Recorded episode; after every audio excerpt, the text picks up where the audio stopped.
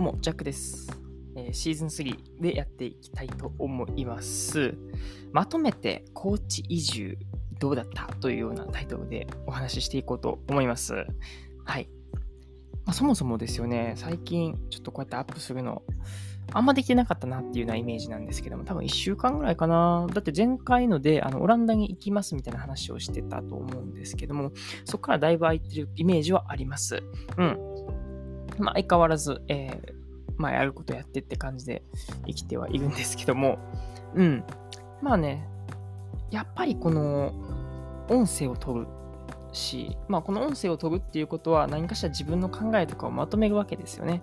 やっぱその考える、まとめる時間っていうのはとても大切だなっていうのを、え最近感じてます。やっぱりね、ちょっと1週間とか空いちゃうと、すごい、あれ言いたいな、これ言いたいなっていうことが全部ね、その不完全燃焼っていう形でなんか残っちゃって、ちょっと頭の中はすっきりしていないっていうような日々が続いていたので、しかも、まあ今日は今日で雨の日っていうのもあってね、ちょっと低気圧気味っていうのもあるんですけども、うん、なので、あ、そろそろちょっと喋った方がいいなと思って、はい、撮ってます。なので、もうこの音声なのか、何かしらこうやってアウトプットをするっていうところには、僕はもう逃れることはできないんだなっていうことをね、感じてますね。何かしらこう言葉にしてとか、文字にしてなのか、絵にしてなのか、何かしらこう表現をしないと生きていけないっていうような、もう体になっちゃってますね。うん。はい。で、まあそれこそ前回からね、このオランダに行きますっていう話をしてたと思うんですけど、だから高知を離れちゃうんですよね。で、ああ、そっかと思いながら、その高知のいろいろ思い出をね、こう、頭の中でこう巡らせていたわけなんですけども、あ、そういえばなと、思い出したのが、その名古屋におった時に、あ、高知に行きますみたいな話もしてたんですよね。で、それを久しぶりにね、ちょっと聞いたんですよね。あ、どんなやったっけなと思って、あの、高知移住するわけっていうようなタイトルやったと思うんですけど、なんかそれを聞いてて、で、言ったね、その時っていうのは、高知に行く前、だからビフォーの、はい、状態であって、で今現在、もうほぼほぼ終わりかけっていうね、この高知移住なわけですけども、まあ、つまるところね、このビフォーアフターっていうのをちゃんと検証できる機会だなというふうに思ったわけですよね。うん。なので、まあ、本編では、まあ、そもそも僕がこの高知移住するビフォーの部分でどういった目的でとかどういう思いで高知移住しようとしてたんだっけっていうところをね、あのちょうど、はい、あの見返したところですね、ちゃんと3つにまとめてくれてました。過去のジャックはちゃんとまとめてくれてたんで、でそれを僕が、あの、まあ、今の自分がですよね、見返して、ああ、こうやったなとか、これはこうやなとかっていうふうに、ただただね、その答え合わせみたいな形でね、できたらなっていうふうに思っております。まあ、端的にね、あのーお話をするとすれば、まあ、当初の目的とはこうずれている部分とかはあるにしても、めっちゃ楽しくやってますっていうことがね、まあ、今回の肝になっているんじゃないかなと思います。まあ、それの詳しくをね、本編でお話ししていこうと思ってますので、皆さんごゆっくりお楽しみください。それでは、本編スタートです。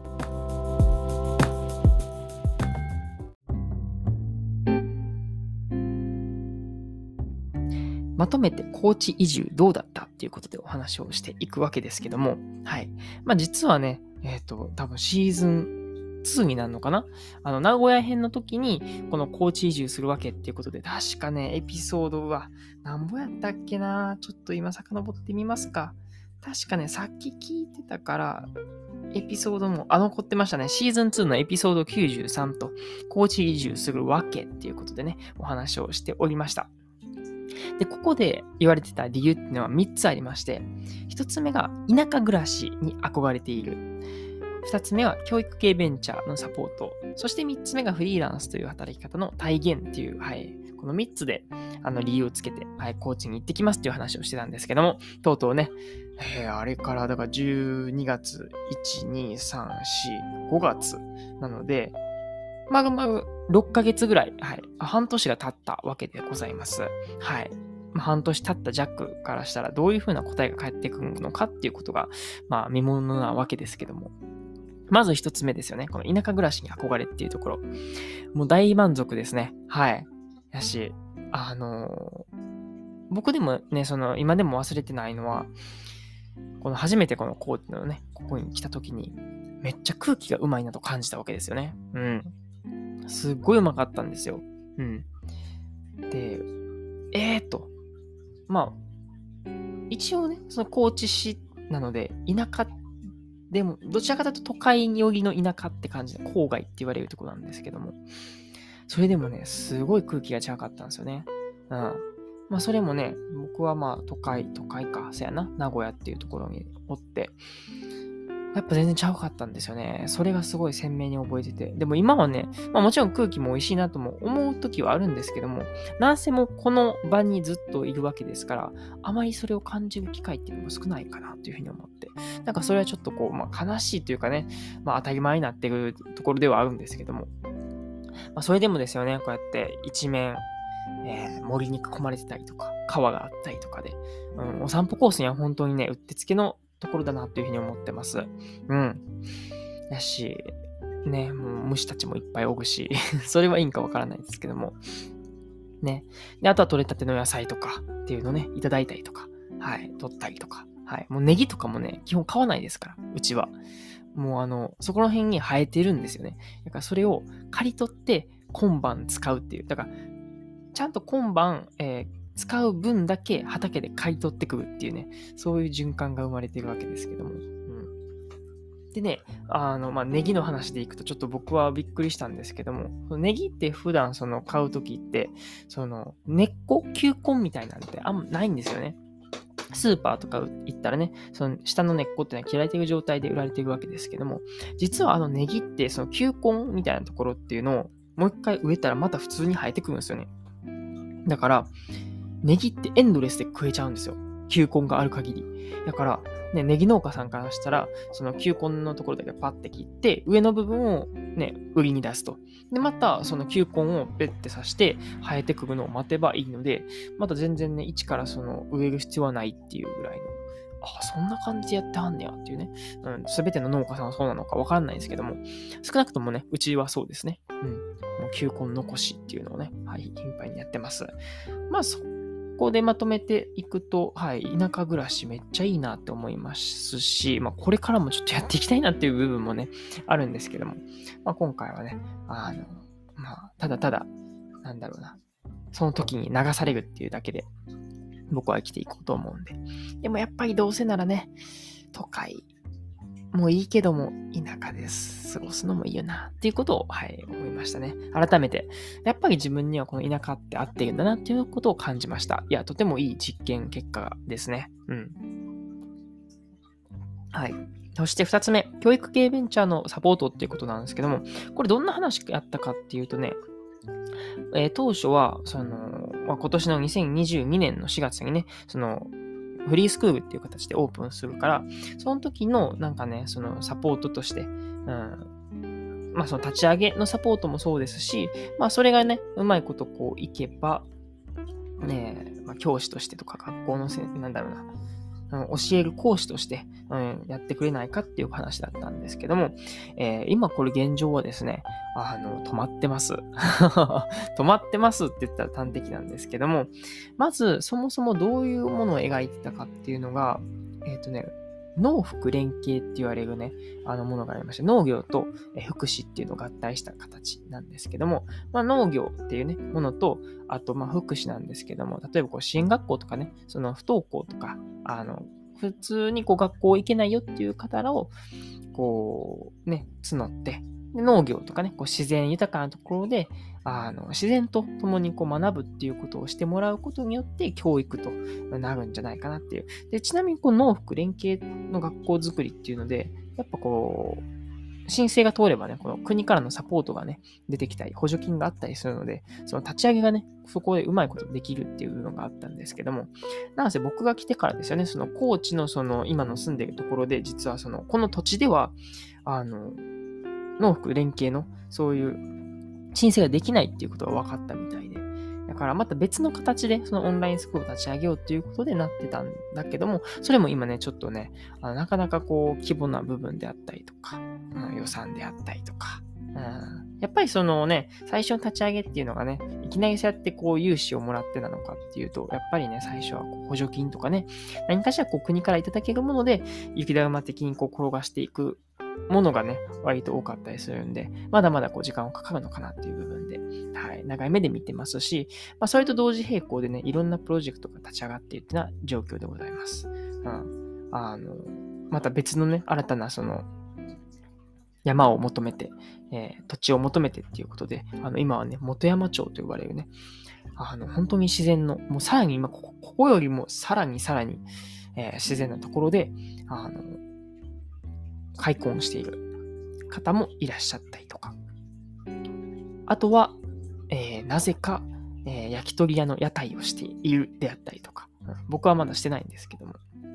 それについてもちょっと話をしたいなとも思うんですけども、まあ一旦それは置いといて、まあそそうですね。なので、教育系ベンチャーのサポートっていう面では結局せずではあったんですけども、まあ立ち上げっていう部分で、それこそイラストを描くであったりとか、パンフレット作成であったりとか、あとはビジョンマップを作成するであったりとかっていう部分では携わらせてもらいまして、うんうん。とてもあの面白い経験をさせてもらえたなっていうふうに思っております。はい。そして3つ目、フリーランスという働き方の体現ということでね、あの、まあ、名古屋の時ではね、その二足のわらじっていうことで、えー、ウーバーイーツとかね、並びにフードパンダ、フードパンダもうなくなりましたよね。あの、日本撤退されたっていうことで、うんまあ、それはちょっと話せば長くなっちゃうんで、一旦置いとくんですけども、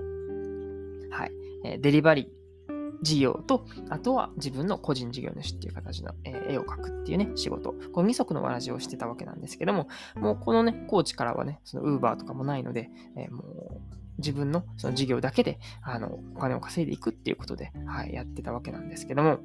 まずやっぱりね、そのお金の面でのね、この衣食住っていうサポートがすごいね、あの、出させてもらえてて、なので、自分でその生きていく分には、そのお金をね、その使うってことが、ほぼほぼほぼほぼほぼないんですよね。ありがたいことに。本当に。ね。さっき言ったように、食べるものに関しても畑で採れたものとか、あとは周りの方からのお裾分けであったりとか、まあ買い物するってしても本当にね、ちょっとなんですよね。うん。とか、まあ、あと住む分にしてはね、今こうやって住んでるログハウス調のね、お部屋があるんですけども、そこも、あの、普通に使わせてもらってて、特に家賃とかも発生してないし、いや、本当に感謝でございます。いや、改めてね、本当に、またまた感謝はね、ここ以外でもちゃんと伝えていくわけですけども、いやすごいいい環境であるなというふうにも感じてます。本当にね、うん、自分の授業をしていく中で、とても、えー、すごい有意義な時間を過ごさせてもらってます。うん。ですね。なんですが、えー、そうね、それでいくと、そのフリーランスっていう働き方で、その全部コミットっていう形で、まあ、やってはいるんですけども、やっぱりね、その名古屋の時と比べると、あんまりその収入源っていうのは変わってないというのが現実ですね。うん。なので、あの、変化はないんですけども、まあ、種まきをね、あの、ひたすらしているっていうのは、今、時間かなっていうふうに思ってます。うん。でもね、これもね、もうちょっとシビアに行くと、そのね、ただただ種をまいてちゃいいわけじゃないんですよね。うん。ちゃんとこう、芽が出るかどうかっていうのを予測したりとかね、あの、検討した上で種をまかないと。何でも種を植えちゃいいってわけじゃないんですよね。結局生えて実をならせないといけないので。そういう面ではちょっとまだまだね、あの、ちょっとこう自己満足感もあるんじゃないかなっていうね、自分の中でのその、もう一人の自分が言ってます。うん。なので、ちゃんと、あの、固定収入になると言いますか。うん、なんかできることはね、正直あるんですよね。なんだけども、それをまだこう、怠ってたりとかね、やってなかったりとかしている自分がいるので、いや、それはちょっとやっていかんといかんのちゃうかなっていうふうに思ってるわけです。なので、ちょっとやっていくかな。ちょっとね、でも本当にここは作戦会議ですね。自分の中で。でもやっぱりね、ぶっちゃけその1ヶ月にこう、1万でも2万でもね、その固定で入ってくるっていうのがね、あるだけで全然ね、その生活レベルも変わってくるので、うん。まあそこもね、あの、考えさせてもらえたらなというふうに思ってます。とてもいいきっかけですね。はい。はい、そんな感じで。なので、フリーランスという働き方の体現はできたのかな？うーん、名古屋の時よりかはちょっと、はい、よりフリーランスっぽくなりましたっていうところなんですけども、まだまだそのね、自分でその家をね、こう借りてとか、自分であなんかこう移植住をしてるわけでもないので、そこはまだまだまだまだ、あの、フリーランス一人前とは言えないのかなというふうに思ってます。はい。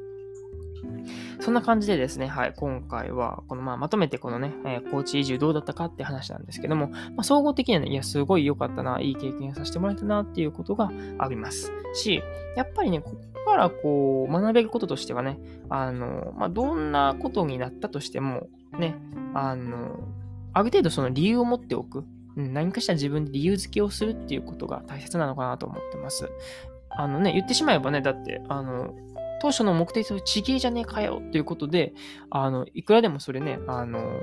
離脱といいますか、あの、席を離れるっていうことも全然できるわけですよね。言い訳を、うん、作ろうと思えば作れちゃうわけですけども、じゃなくってやっぱりね、あの、まあ、自分で、あの、軌道修正していくし、あと万が一こうダメなら、っていう時のこう代替案っていうのをね、常に持っておく必要はあるなっていうふうに思ってます。僕は結構ね、そういう面では持ってるんですよね。なんか、うんとね、ストレングスファインダーっていうなんか、えー、分析ツールで見ると、あの戦略性っていうね、えー、ものが結構長けてるみたいで、戦略性っていうのはその、ケースがあるんですね。あの、例えば、それこそ、オランダに行くってなった時にも、そもそもオランダに行けるのかとか、オランダに行った時にこういうアクシデントがあるんじゃないかなとか、なんかね、ある程度プラン A、B、C という風に、プラン B、プラン C っていうのを持ってるっていうのが形なんですね。なので万が一、いや、ごめん、行けなくなっちゃったってなったとしても、ああ、遂行したらいいかっていう風な、割と、あの、適応力が上がるのかなっていうふうに思ってます。なので、まあ、ここからね、まあ皆さんがこう学んでもらえるっていう言い方はあれですけども、するとすれば、まあまあまあ、あの、万が一ダメなら、えー、大体には持っといたらいいんじゃないっていうこともあります。うん。でね、まあ、ものの捉えようによっちゃね、その、そうやって代替案を持つっていうことはいいのかと。男は黙って一つの道にベッドだろうみたいなことをね、はい、言う方もおっしゃいますし、僕もその案はとてもね、あの、いいなっていうふうに思うんですけども、僕の戦い方としては、やっぱりそのリスクっていうのを仮にね、犯したとしても大丈夫だよっていう、万が一ダメならっていう部分に、ちゃんと、なんだろうな、うん、地雷がなかったりとかすれば、だからこそ、その万が一、えー、まあ、ね、お金がなくなったらここで生きていけばいいよなっていう安全牌があるからこそ逆に攻めれるんですよね。今やっていくことに対して。うん。やっぱ攻撃は最大の防御とも言いますし、これは果たして合ってんのかな？うん。やっぱその防御することによってさらに、えー、攻撃にもなりうるっていうことを僕は、えー、感じてますので、まあ、僕の意見としてはですよね、うん、あの代替案を持っておくっていうのはとてもいいのかなと思ってます。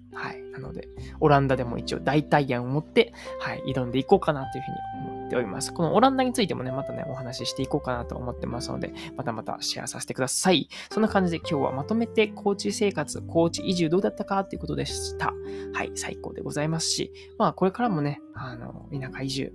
並び、また高知戻ってこれたら戻ってきたいなというふうに思いますし、それもね、まあなんかタイミングというかね、流れにな、なんか流れ、流されるというかね、